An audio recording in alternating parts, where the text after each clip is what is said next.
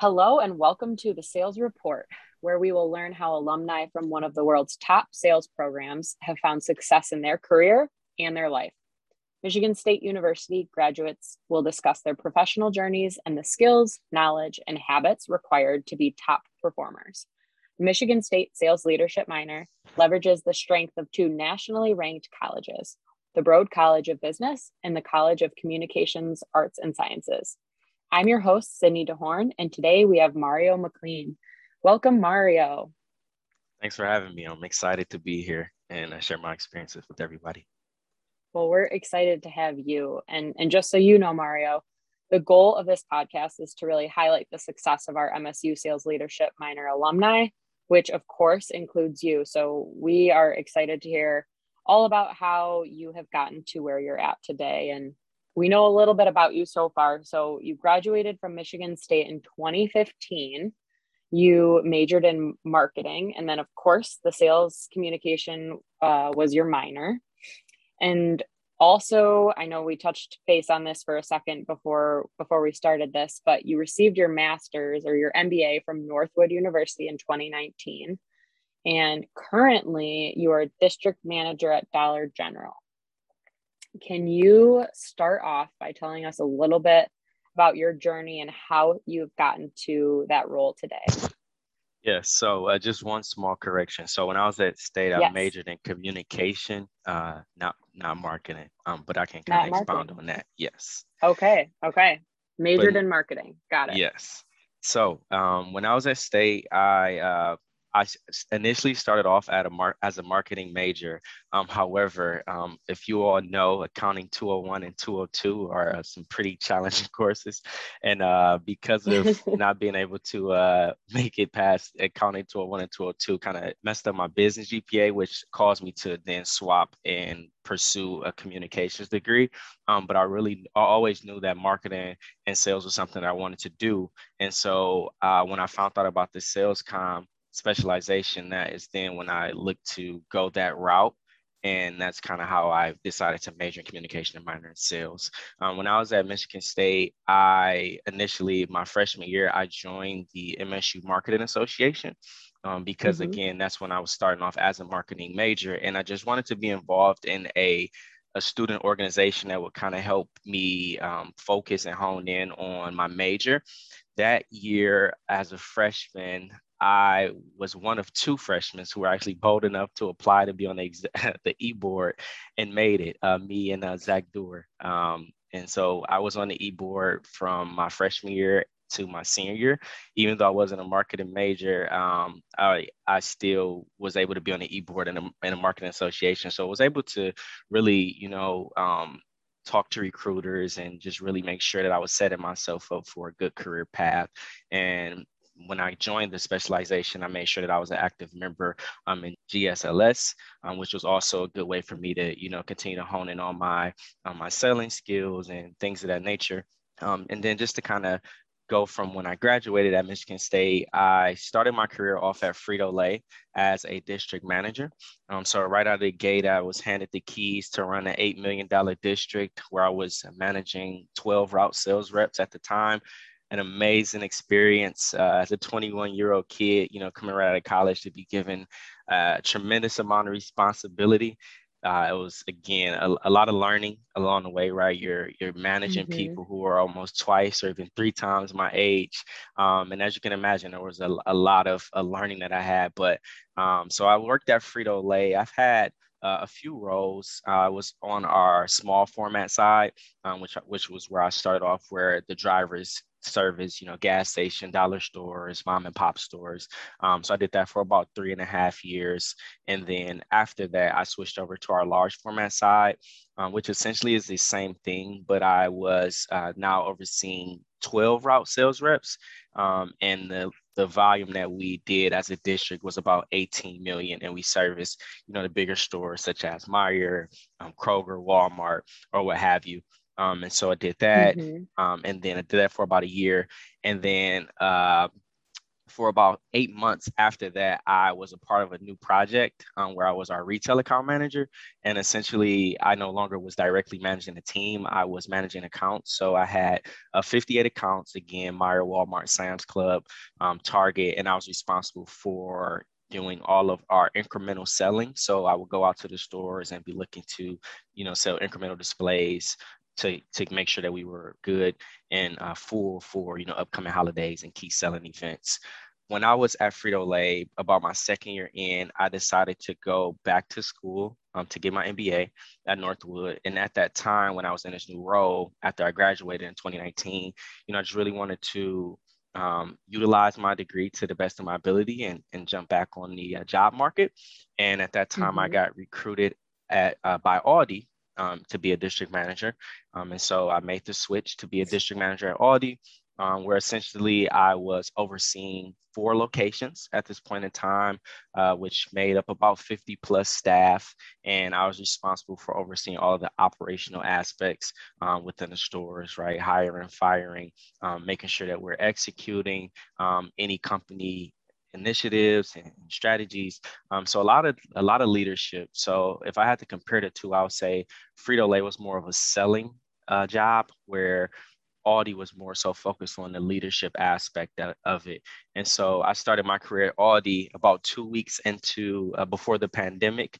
Um, so my career there, I like to call it, was on steroids, and um, so it was pretty fast paced and mm-hmm. I had uh, my second child at this time, so it was a lot going on. And uh, about a year and a half into that role, um, you know, I just decided, hey, this isn't something I see myself doing long term, and I just decided mm-hmm. to just kind of step back and just take a break because when you have kids, your time becomes extremely valuable.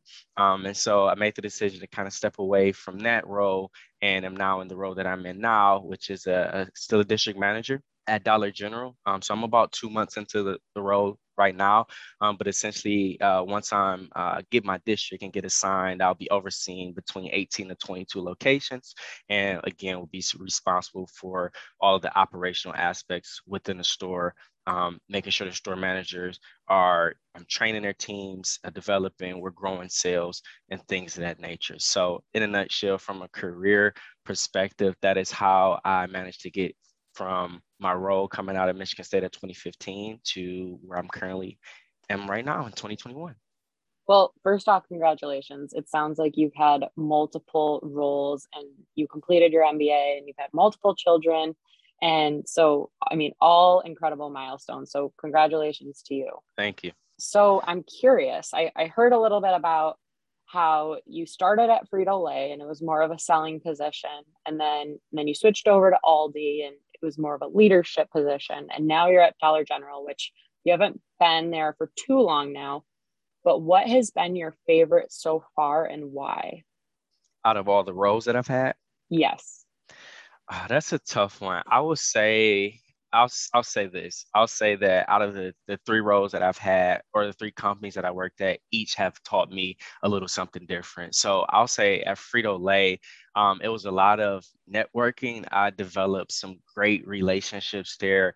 Um, you know, even some of my drivers um, who I manage right now, um, because I had Dollar Generals when I was at Frito Lay, and uh, the district that I'm training in, I still know a lot of the drivers who service, you know, um, the city of Detroit and things of nature. So as I'm running into those um, drivers now out in the stores, they still remember me. And prior to that, they would always call me and check in. Um, so I'll say one, just the networking and the relationships that I've been able to build um, have taught me a lot. Um, and then at Aldi, really just the leadership. You know, Aldi they give you a lot of responsibility, but they're they're a lot focused on the leadership of the district manager. So it was a lot of trainings that I went through, um, a lot of you know feedback, and I've been able to be very comfortable with delivering. I would say negative feedback, which is something that's very hard to do, um, but you do it quite often at Aldi, where mm-hmm. it just kind of has become a part of my routine. And just coming into Dollar General, they're growing pretty fast as a company. So as a company, they are opening up about a thousand stores per year, right? And so as you can imagine with that, that creates new opportunities for, um, you know, assistant store managers to become store managers. And so what we're seeing now is that, you know, an assistant store manager might get promoted a bit early on. And so they need a lot of training. And so with that, mm-hmm. with me having, you know, my experiences uh, prior to joining Dollar General, I'll be able to now, you know, help set um, plan development plans for the store manager um, you know and just really focus on their training so that they can see the things that that i see and then really just kind of help the company grow uh, as a whole. So i'll say all of my experiences have taught me something mm-hmm. and as i continue to grow i'll just continue to take on you know best practices um, that i've learned along the way. That's amazing. I definitely am excited to hear more about those experiences that you've had but I know, so you're at Dollar General now, and you said you're managing 22 locations. Is that right? Yeah, so I'm unassigned right now, but when I get my district, that's typically average between about 18 to 22 um, locations is what district managers have. And I know you also mentioned a little bit about uh, assistant store managers and then you know, the promotion process to the store manager. What can you tell us a little bit about your day to day in terms of managing each of those locations what what does your job look like in terms of making sure that each of those locations is is managed the right way managed properly and and also what's your favorite part of each day yeah, so I'll start with the favorite part. My favorite part um, of just being in multi-unit management is that every day is different. Every day presents um, different mm-hmm. challenges, um, and it and it mm-hmm. really boils down to how do you organize yourself um, as an individual? Because at the end of the day if my team is performing good it's a reflection of my leadership. If it's performing bad it's a reflection of my leadership right? So just really taking that accountability and you know really honing in on the opportunities and figure out how can we get the problem solved at the end of the day. Um, and as far as what day to day looks like for me as a district manager it's a lot of leading um, when you're not in a building, right? So it's a lot of either conference calls or looking through reports and just making sure that the team is all organized and on the same page. Um, it's a lot of holding people accountable and, and just really setting clear goals. And a large portion of it too is just constant follow-ups, right? Because there's no way I can be in 22 locations at one time, right? So I have mm-hmm. to organize myself in a way that, you know, when I'm in one of my stores that the other 21 stores are all on the same page. Um, and so again, it comes down to organizing myself. So on a Monday is typically a, a day where I will work from home and, and just kind of sift through reports, you know, checking the business, see how do we end out the, the prior week. Um, and then on on that Monday, you know, I'm really getting all of my notes together. Um, again, going through a lot of financials. So then on Tuesdays, we set up a, a, conference call amongst the district. We'll talk about, hey, this was the game plan for last week. This is how we ended up. What are we looking for moving forward? Um, and so it requires a lot on my end, a lot of future outlook. And by doing that, I'm just really a support system for my store managers. So a lot right now that anybody who's in retail will tell you is staffing, right? Like it's, it's staffing is a challenge right now, being uh, yes. in the environment that we're in. So, you know, I'll look at, you know, what is the staffing plan for a particular store. So, for example, one store, depending on the sales volume, should have one store manager, two assistant store managers, two lead associates, and one or two part-time uh, associates, right? So the first thing that I need to do is one, understand what the hiring and staffing needs are for a particular location and hold my store manager accountable to it, right? So if a store manager comes to me and say, hey, we're short staffed, my follow-up is, okay, what are we doing to get the store staffed? Do we have are we actively hiring? Are you having any challenges with with you know getting um, people in the uh, the system? You know, just so that's the first point, just to see what is my store manager doing. Um, do they take the time out of their day to get to the root problem? Um, a lot of my job is figuring out the root cause because um, as I've grown throughout the years, I've been able to understand that band-aid solutions uh, are only short-term uh, wins and short-term fixes. So I try to focus mm-hmm. on a long-term uh, aspect and my management skills and really figuring out, you know, why does this problem exist today and what can we do so that it doesn't happen again in the future. And I think when you put that hat on as a manager, um, it goes a long way and it makes your job uh, a lot uh, a lot easier. So again, on a day to day, it's it's really a lot of um, looking through reports, talking to my team, um, making sure we're executing, doing store walks, you know, talking through what my expectations are for a particular store, and most importantly, making sure that the store manager is looking at things from the customer's perspective. Um, that's what mm-hmm. I try to focus on because when they're so involved in the day to day, they tend to forget about what the customer see, and so that's where I come in and just really Absolutely. try to um, help make it make the customer um, the focus. So, sure, sure.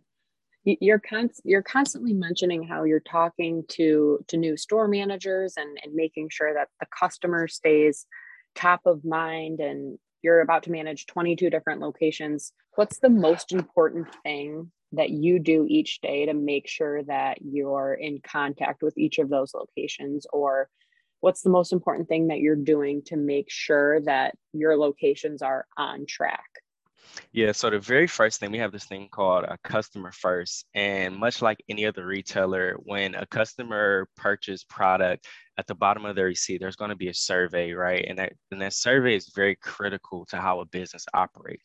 So a lot of a sec on the survey is, you know, cleanliness, um, product availability. Did the customer come in? Were they able to get all the product that they um, needed? Was the store clean? Was signage? So a lot of those mm-hmm. key factors that really helps make a positive customer experience. Um, and so we use that, like that is almost, that's like our Bible, right? That's how we um, mm-hmm. have different conversation amongst the store because at the end of the day it's what the customer sees. It's not a and then i can kind of you know walk through and say what are we doing from a process perspective? so that each customer can have a positive experience. So we use the customer first um, surveys to really help guide our conversation. So if I have a store that you know has a, a 30% out of 100 um, overall satisfaction, I'll dig deeper, right, and figure out, hey, what specific time period is this happening?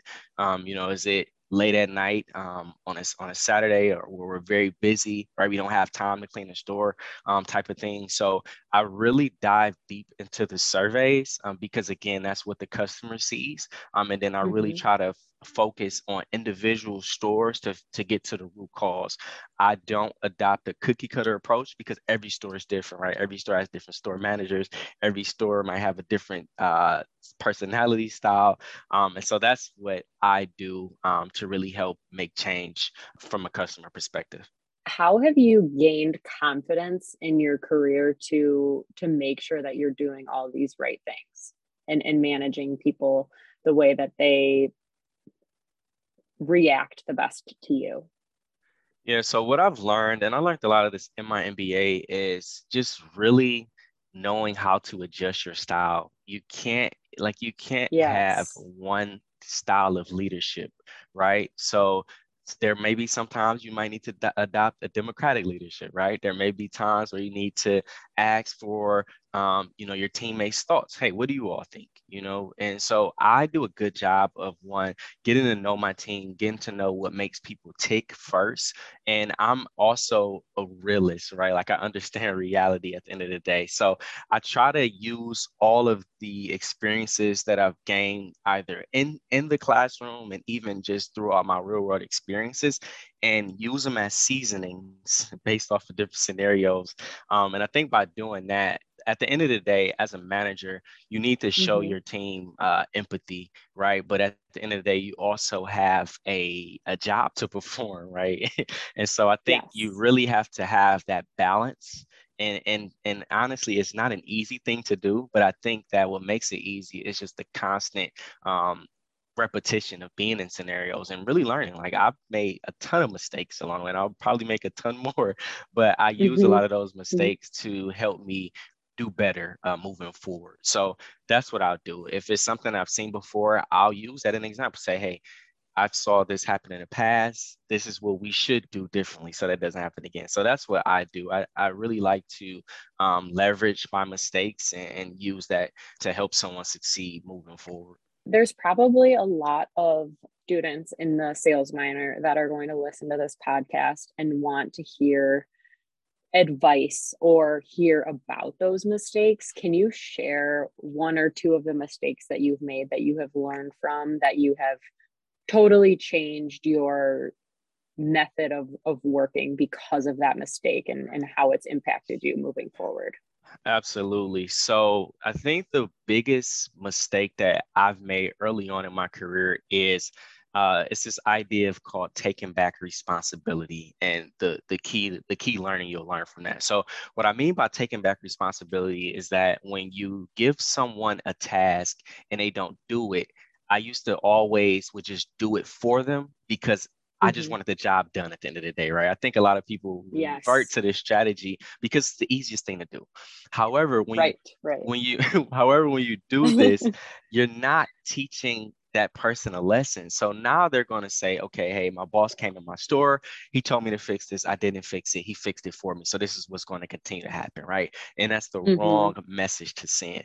And so when I was at Frito Lay, I had this uh, particular driver where every time I come in a store, conditions would would not be the best, and I would just give them I would give them tasks to do. I would follow up their what they were not done, and I would just do mm-hmm. it for them. And in this particular store, my direct manager shops in the store, right? So uh, anybody in sales or anybody in retail, when your manager shops in your store, you're typically going to get a lot of communication from them, right? And it mm-hmm. just became, you know, um, a very drawn out situation that had I in the beginning, you know, set clear expectation, followed up, and held them accountable the first time, it wouldn't have happened again, right? And so right. what I, what right. I've learned is one, don't take back responsibility, hold people accountable, and if you do that again, it'll make your job a lot easier moving forward. Um, and also, I think accountability is huge because you want your team to really focus on things that are important to you. And by doing that, it's just really about setting those clear goals, holding them accountable, and follow up. Follow up mm-hmm. is so important because mm-hmm. it just really drills the point home like, okay, we had a conversation.